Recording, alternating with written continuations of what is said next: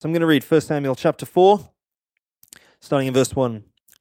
And the word of Samuel came to all Israel. Now Israel went out to battle against the Philistines encamped at Aphek. The Philistines drew up in line against Israel, and when the battle spread, Israel was defeated before the Philistines, who killed about 4,000 men on the field of battle. And when the people came to the camp, the elders of Israel said, why has the Lord defeated us today before the Philistines? Let us bring the ark of the covenant of the Lord here from Shiloh, that it may come among us and save us from the power of our enemies. So the people sent to Shiloh and brought from there the ark of the covenant of the Lord of hosts, who is enthroned on the cherubim. And the two sons of Eli, Hophni and Phinehas, were there with the ark of the covenant of God. As soon as the ark of the covenant of the Lord came into the camp, all Israel gave a mighty shout, so that the earth resounded. And when the Philistines heard the noise of the shouting, they said, What does this great shouting in the camp of the Hebrews mean? And when they learned that the ark of the Lord had come to the camp, the Philistines were afraid. For they said, A God has come into the camp and they said, Woe to us, for nothing like this has happened before. Woe to us! Who can deliver us from the power of these mighty gods?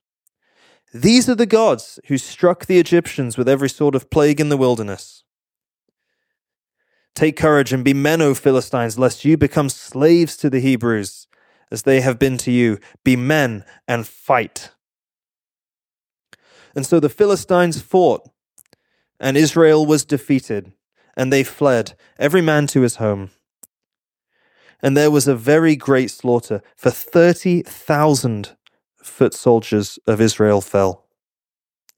And the ark of God was captured, and the two sons of Eli, Hophni and Phinehas, died.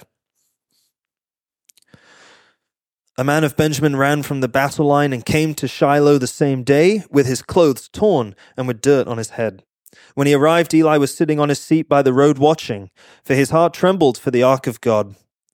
And when the man came into the city and told the news, all the city cried out.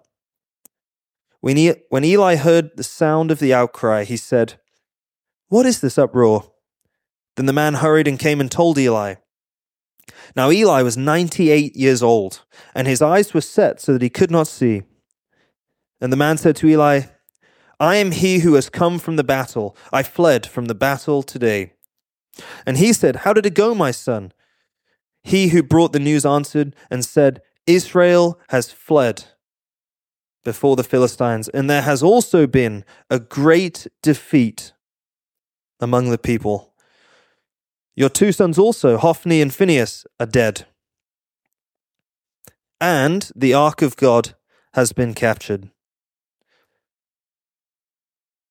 As soon as he mentioned the ark of God, Eli fell over backward from his seat by the side of the gate, and his neck was broken, and he died. For the man was old and heavy. He had judged Israel forty years. Now his daughter in law, the wife of Phinehas, was pregnant, about to give birth, and when she heard the news that the ark of God was captured, and that her father in law and her husband were dead, she bowed and gave birth, for her pains came upon her. And about the time of her death, the woman attending her said to her, Do not be afraid, for you have borne a son. But she did not answer or pay attention. And she named the child Ichabod, saying, The glory has departed from Israel because the ark of God had been captured and because of her father in law and her husband. And she said, The glory has departed from Israel, for the ark of God has been captured. If you've got your Bible there, uh, as I say this every time, don't I? Be really helpful just to open it back to that passage in 1 Samuel chapter 4, uh, just because then you can follow along and see uh, there what's in God's word. I've got a bit of a, a kind of quiz, that's not the right word, uh, question uh, to begin with. Uh, here, what do these things have in, in common? This isn't too taxing on our brains. Uh, crossed fingers, umbrellas inside, uh, touching wood, Friday the 13th, salt over your shoulder, black cats, broken mirrors, walking under ladders. Uh, superstition. Superstition the thing that connects all those things is is superstition. People do those things in the hope that, that bad things won't happen to them or in the hope that good things will happen to them. And uh, we live in a superstitious world don't we? When we uh, open our bibles romans chapter 1 uh, paul tells us that it's clear when we look out on creation on the world around us that there is a, a god a creator who has a divine nature and eternal power. Lots of people don't acknowledge that. Paul says that that is plain to see in creation. Looking up at the mountains, looking up at the night sky, we know that there's a power that's greater than our own. And the idea that is behind a lot of these superstitions is that somehow, some way, I can leverage that power to work for my own advantage, at least not to work against me. That's the idea behind a lot of these superstitions. And for many people, I think that is the allure of religion. And so the the businessman who's facing hard times, who's trying to balance the books, may, in desperation, pray. pray. He's reached the end of himself. He realizes he can't do anything to th- fix the situation, so he may pray. He wants access to a power greater than his own for his business to be a success.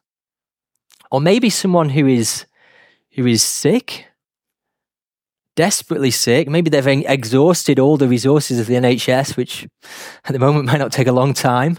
Uh, maybe they've tried everything, and and nothing is is helping them. Maybe they've never ever prayed before, but in their desperation, they pray. They pray because if religion can make them well, then maybe it's of some value. The idea that there's something that I can do that will take divine power and put it into a harness like a horse and make it work for me. That's, a, that's an appealing idea, isn't it? People, people like that idea. I think that's what lies behind a lot of religious activity in our world today, trying to harness divine power. When we turn to uh, 1 Samuel chapter 4, today we see that it's possible for God's people uh, to be infected with this, this same kind of superstitious thinking. I think that's what we see here in 1 Samuel chapter 4 that sometimes instead of worshipping God, God's people just try to use God. Instead of worshipping God, they try to, to use God. Let's uh, very quickly uh, just a recap of where we've been. Uh, maybe you've not been here on previous Sundays. Where we at? God has rescued a people for himself. He's brought them out of Egypt out of slavery to Pharaoh. He's put them in the promised land. And they've had uh, centuries now in the, in the promised land. Uh, and they, they've gone through this period that's called the period of the judges. It's a little bit chaotic. There's no cohesion to the society. The religion isn't really run according to it's prescribed in God's word and there's there's no king, and people are kind of making it up as they they go along. And then we got in First Samuel, uh, we see Hannah there. We saw her tears. Uh, she can't have a child, but she asks for a son, and and she says if she has a son, she'll she'll devote him to the Lord, and she's given Samuel. We also saw in chapter two that the leadership in Hannah's day was a corrupt leadership. There was Eli the priest, and then he was his two sons, Hophni and Phinehas. And they were terrors, weren't they? They were marked by unrighteousness and ungodliness. They were corrupt. And then, kind of out of that darkness and in that darkness, we've seen this boy Samuel grow, just like a, a glimmer of, of light. And we saw, saw last week that through Samuel, God brought his word to his people. The word was rare in those days, but now there's a man, a prophet, a man who speaks uh, for God to his people. There's a lovely description at the end of chapter 3 that none of Samuel's words uh, fall to the ground. I think what's a surprise when we go into chapter 4 is that in chapter 4, Samuel's hardly mentioned. Samuel's been, been like growing, hasn't he? And you realize he's, he's the one to watch. And now in chapter 4, Samuel isn't hardly mentioned. In chapter 5, he isn't mentioned. In chapter 6, he isn't mentioned. And we come back to Samuel in chapter 7. But the focus now in chapters 4 and 5 and 6 is the ark of the Lord. The ark of the Lord. And what we see in this chapter is that the ark is lost. It's a lost ark. And chapter 4 begins with battle lines being drawn up. The battle is between Israel and the Philistines. And Israel, we're going to see, are going to be defeated. And as we look at this passage, we're going to just spend the bulk of our time just trying to think clearly about this defeat that Israel experienced. It's a crushing defeat, and we're going to think carefully about it. So let's try and get a handle on what's going on. Verse 1 uh, Now Israel went out to battle against the Philistines. They encamped at Ebenezer. The Philistines encamped at Aphek.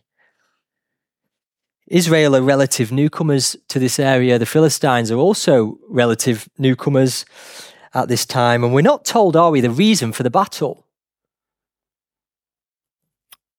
But the battle is going to happen. So you've got the picture there's these two opposing armies. Battle lines are drawn up.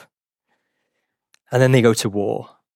And we really don't get any details about the battle, apart from Israel are defeated and 4,000 uh, soldiers die. And then as they regroup, just notice in, I think it's verse 3, uh, the leaders of Israel, the elders of Israel, they ask a question.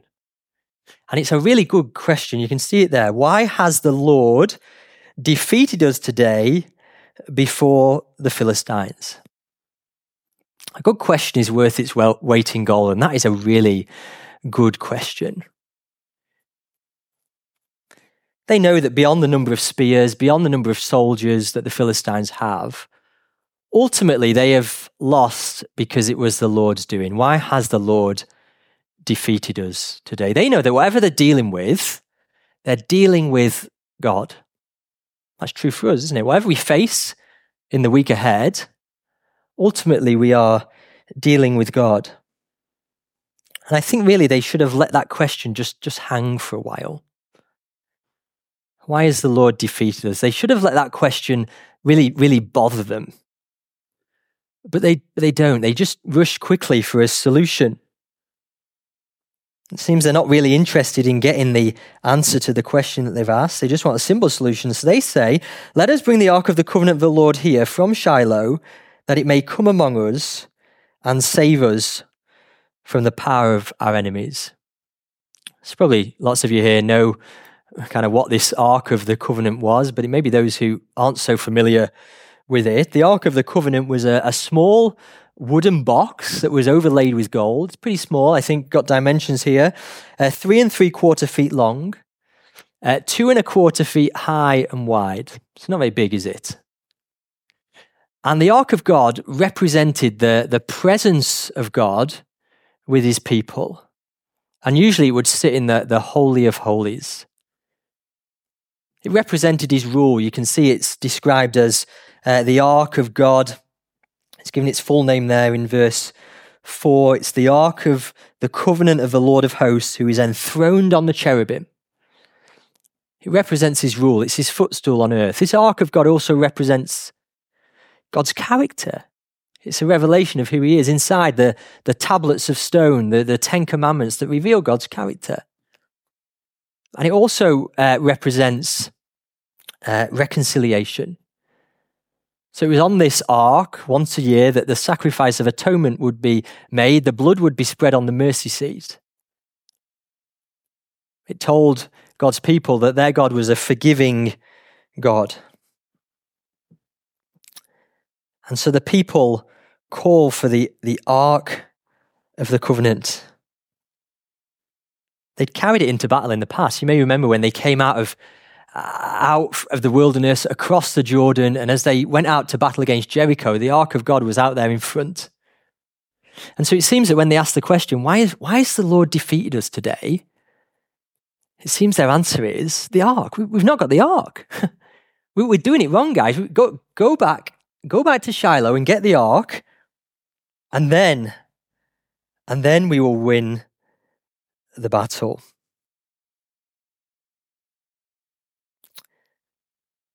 What's going on here?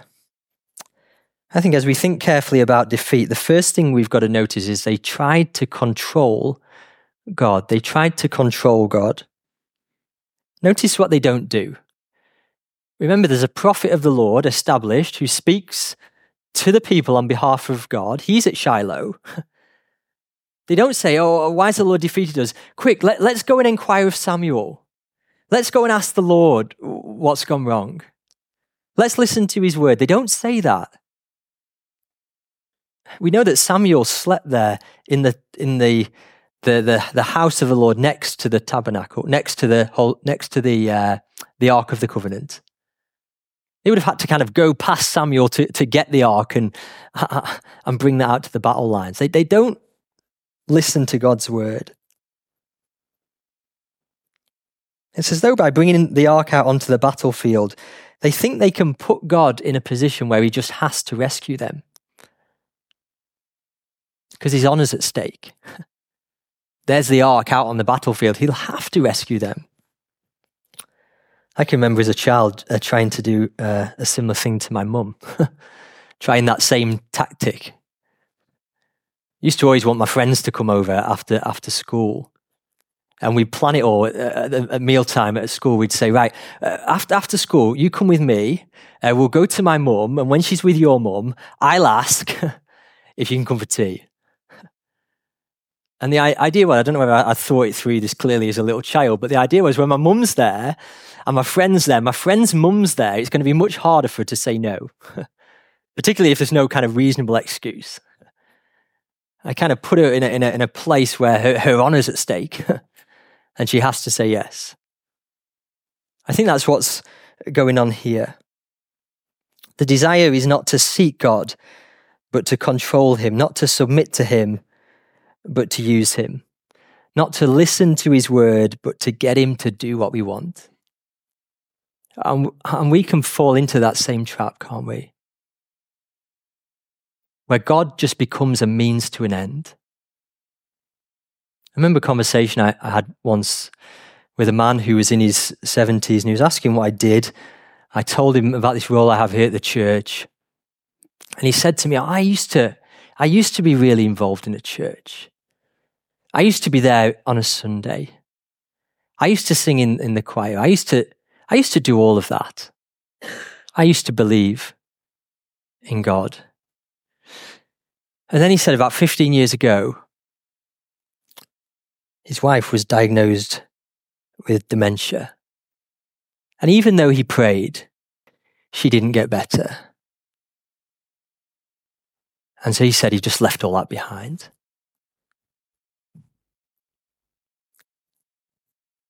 It's a painful illustration, isn't it? But can you see what he was thinking?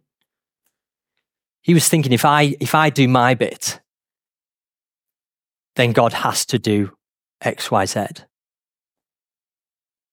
That kind of thinking can infect us in all kind of ways. As I said, that's a painful illustration, but isn't it the case that it's often in our pain, in our trial, in our defeat, that the, the truth about our heart is revealed? What's our heart singing? Is our heart singing, Thou art worthy? or is it singing, Thou art useful? The question I've asked myself this week as I've looked at this passage is Am I worshipping God? Am I just trying to use God? What lies behind my acts of devotion? Do I read the Bible and do I pray because, well, when I do that, life goes better and I feel better? Or do I read the Bible and do I pray because I want to meet God? I want to know Him. I want to, to love Him. Israel tried to control God's power. They also failed to see the real problem. See, when the leaders asked the question, why has the Lord defeated us today? The answer, the answer should have been obvious. Let me read verse 4 and see if you can spot the problem. So when the people sent to Shiloh and brought from there the ark of the covenant of the Lord of hosts, who was enthroned on the cherubim, and the two sons of Eli, Hophni and Phinehas, were there with the ark of the covenant of God. Can you spot the problem? Here's the ark, the representation of the presence of the holy creator God. And there alongside the two sons of Eli, Hophni and Phinehas, who do not know the Lord, who are godless, wicked, worthless, corrupt men. It's a charade, isn't it? It's a pretense. It's a mockery. And Israel knew that. Israel had Samuel's word. They knew that, that Eli and his house, Hophni and Phinehas, were under judgment. And when they asked the question, why has the Lord defeated us today? They should have looked back at history as well. Because they'd had around 200 years of repeated defeats.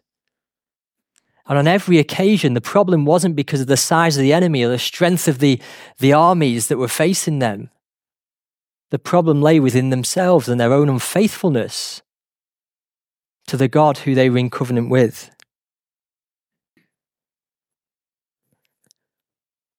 And so when Hophni and Phinehas come over the horizon carrying the ark, the right response would have been sackcloth, ashes, and loud lament. And yet that's not what we get, is it? Because sin makes us blind. Sin makes us blind uh, to our real problems. What do we get in verse 5? As soon as the ark of the covenant of the Lord came into the camp, all Israel gave a mighty shout so that the earth resounded. There's this kind of ear splitting, earth shaking, heart jangling cry that goes up from this great army of, of men. It's a cry of confidence. But it's a misplaced confidence because they failed to see the real problem. And this second defeat is going to be even more painful than the first defeat. Commenting on these verses, one writer says this The Lord will allow you to be disappointed with Him if that will awaken you to the kind of God He truly is. God cares more about his people's holiness than he does about their temporary comfort, more about their faithfulness than the appearance of success. I've noticed a tendency in my own life that when things are hard, when things aren't going well, when, when things are painful, when I feel frustrated or defeated, my, my kind of knee jerk response is to just look quickly for a solution. Something just to fix it, something just to make everything better. But if we're understanding this passage rightly, a better first response would be to take some time for humble, sober self examination before the Lord in light of His word. That's what we should do when life is painful and, and times are difficult. Not look so quickly for a solution. What else do we see as we think carefully about defeat? We see that Israel experienced the weight of the Lord's word. The weight of the Lord's word. This uh, news of, of the arrival of the ark uh, coming into the camp uh, of Israel, the, the great shout that went up, the, the Philistines hear that and they say, Woe to us, for nothing like this has happened before. They've, they've heard the gospel of Egypt. They've, they've heard what God did to the Egyptians and how he decimated them with plagues. And perhaps it's stupidity or perhaps it's bravery or a combination of the two, but they set themselves to fight against the Lord and his people. And the result, it says, the Philistines fought and Israel was defeated and they fled every man to his home. And there was a very great slaughter, for 30,000 foot soldiers of Israel fell. The ark of God was captured. The two sons of Eli, Hophni and Phinehas, died. 30,000 men died that day. That's a bloodbath. And yet just two are mentioned by name Hophni and Phinehas. And those two are singled out because the writer of 1 Samuel wants us to see what's happening here. The Lord is fulfilling his word. The Lord is doing what he said he would do. Judgment is coming on the house of Eli. Remember what the Lord had said to Eli back in chapter 2? He said, This shall come upon your two sons, Hophni and Phinehas. It shall be a sign to you, both of them shall die on the same day. This is the Lord working out his word. I just want you to think for a minute. Uh, just imagine how this would have been reported on the news channels in Philistine territory. Imagine what you would have read in the, the Philistine Gazette the day after this battle. You'd read all about the defeat, defeat of the Lord, Yahweh, the God of Israel. You might have got a picture of some Philistine general with his foot on the ark.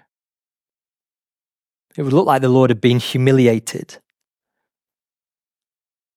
And yet, when we, we look beneath the surface, actually, actually, the Lord is just fulfilling his word.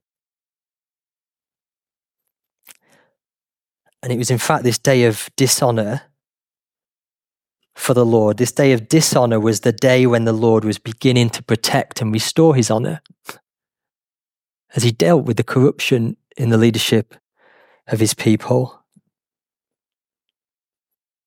What looks like defeat is actually the Lord's doing, and the people feel the weight of the Lord's word. And as we go through the rest of the passage, the weight of God's word is only going to get heavier what we're going to do as we look more quickly at the second half of this passage is we're going to try and feel the tragedy of glory departed. This is verses 12 to 22, the tragedy of glory departed. News of the defeat comes from the battle lines back to Shiloh. There's this runner, this messenger. He, he sounds like he's in a bit of a state, doesn't he? He's dirt on his head. His, his clothes are all ripped. Eli, the very old Eli, 98 years old, we're told, he's watching. He's at the city gate. He, he, he, he's sat on his chair. It's a strange thing that he's watching because he can't see. His eyes have, have gone now. And it's as though the messenger runs right past him and into the city, brings news to, to Israel of, of what's happened on, on the battlefront. The Philistines have won. Israel are defeated the ark of God are captured. Hophni and Phinehas are dead. And the, and the, the cry goes up in Shiloh, and, and Eli hears that cry.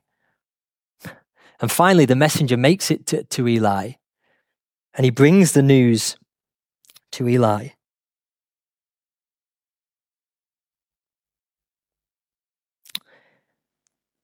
Eli says to the man, he's trembling, we're told. He's trembling because not for concern of his sons, but for the ark of the Lord. And Eli asked the man, What happened? And the man says, Israel has fled before the Philistines, and there has also been a great defeat among the people. Your two sons also, Hophni and Phinehas, are dead, and the ark of God has been captured. And, and the author makes, makes it clear that it's not the news that his two sons have died that upsets him, as upsetting as that would have been. What's the final straw for Eli is that the ark of God has been captured. And it's when he hears about the ark, we're told that he falls off his chair and his neck breaks and he dies. We're told that he's heavy. He's a heavy man. That word heavy, it's the same root word for glory. Glory is a, is a weighty thing. And here, the, the one who's judged Israel for 40 years lies dead at the side of the road. And the tragedy deepens even further. Eli dies, and then Ichabod is born. The news of Israel's defeat and the capture of the ark and the death of Hophni and Phinehas has a, a fatal effect on Eli. It also has a detrimental effect on Phinehas's wife. She's heavily pregnant. She goes into labor. Sounds like it was a difficult labor. She becomes unwell.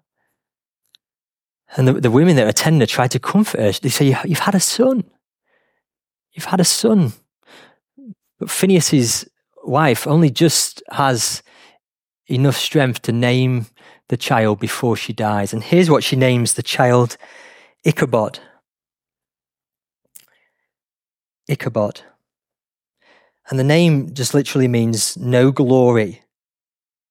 Or where is the glory? And she explains why she's called the child Ichabod. Because the glory of the Lord has departed, because the ark of God has been captured. May have a little footnote at the bottom of your Bible. The translation could be the ark, the, the translation could be the glory of the Lord has departed. Or it could be the glory of the Lord has gone into exile. This is a, des- this is a desperate day. I think we only really need the details of the text, don't we, to feel the tragedy of what it is for God's glory to depart. The presence of God's glory brings life and light for God's people. His departure means death and darkness. And really, the, the, the story that we see here in 1 Samuel chapter 4, this story of exile, of the departure of the glory of God, it's a kind of a preview of something that's going to happen later on in the, in the Old Testament. God's people, by and large, are going to be marked by unfaithfulness. And eventually, God is going to send his people into exile in Babylon. And everything they had that would mark their special relationship with the Lord, the, the, the, the temple, the city, it's all going to be laid waste. It's going to be the, the lowest point. And in the land of Babylon, the prophet Ezekiel will see a vision. And it's a vision of the, the glory of the Lord departing from the temple, leaving Jerusalem and going into to Babylon. No glory. The glory's departed. That's what people who who use God, who try to control him, who don't worship him, that's what such people deserve. And we are such people. Just think back to the Garden of Eden. There was an exile there, wasn't there? The people are shut out from God's presence shut out from his glory. We've all sinned and fallen short of the glory of God. We all fall under the weight of his word. And just as Ichabod is the, the summary of this kind of desperate day, Ichabod, no glory. Ichabod ought to be the epitaph over every single one of our lives. If we got what we deserved, no glory. I'm so thankful, I'm sure you are this morning, that Ichabod isn't the end of the story. Last week, uh, towards the end of the message, I think we went to John chapter 1, and we're going to go there again. Because we read in John chapter 1 of the coming of Jesus, and it says, The Word became flesh and dwelt among us, tabernacled among us. And then what does it say? We have seen his glory the glory, yes, it departed, but in the Lord Jesus, the glory has returned. We have seen his glory, glory as of the only Son from the Father, full of grace and truth. And Jesus, on the night before he died, he prayed this prayer. He said, Our Father, I desire that they also, whom you have given me, may be with me where I am, to see my glory that you have given me because you loved me before the foundation of the world. Jesus, Jesus wants us to, to see his glory and to share in his glory. No glory doesn't need to be the end of the story.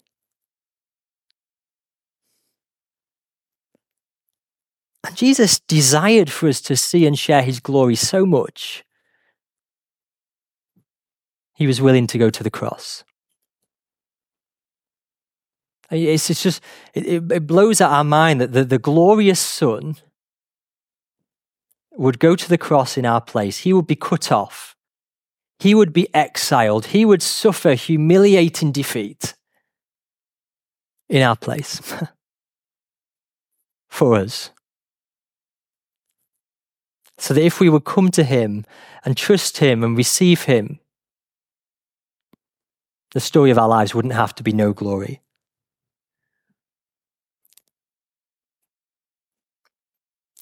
He came to us so that we could say with the Apostle Paul, through him, we have also obtained access by faith into this grace in which we stand. And we rejoice in the hope of the glory of God. The glory of God is what we would most deeply desire if we were seeing things clearly.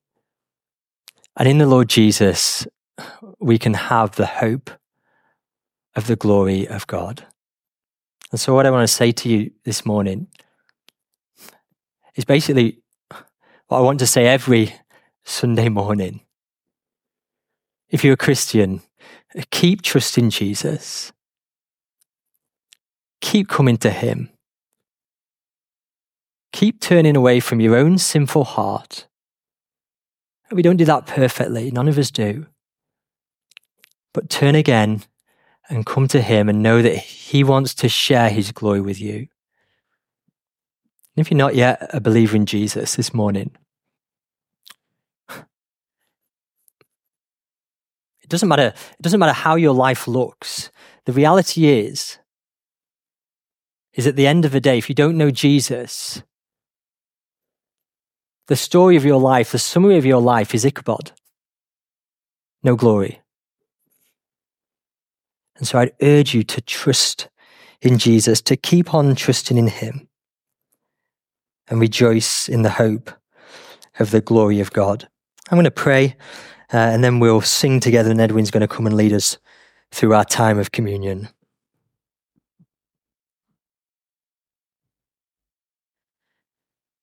Dear Father, we thank you so much for your word to us. We recognize your word is a weighty word. We thank you, Lord, that in, the, in Jesus Christ you've made a way for us to know your grace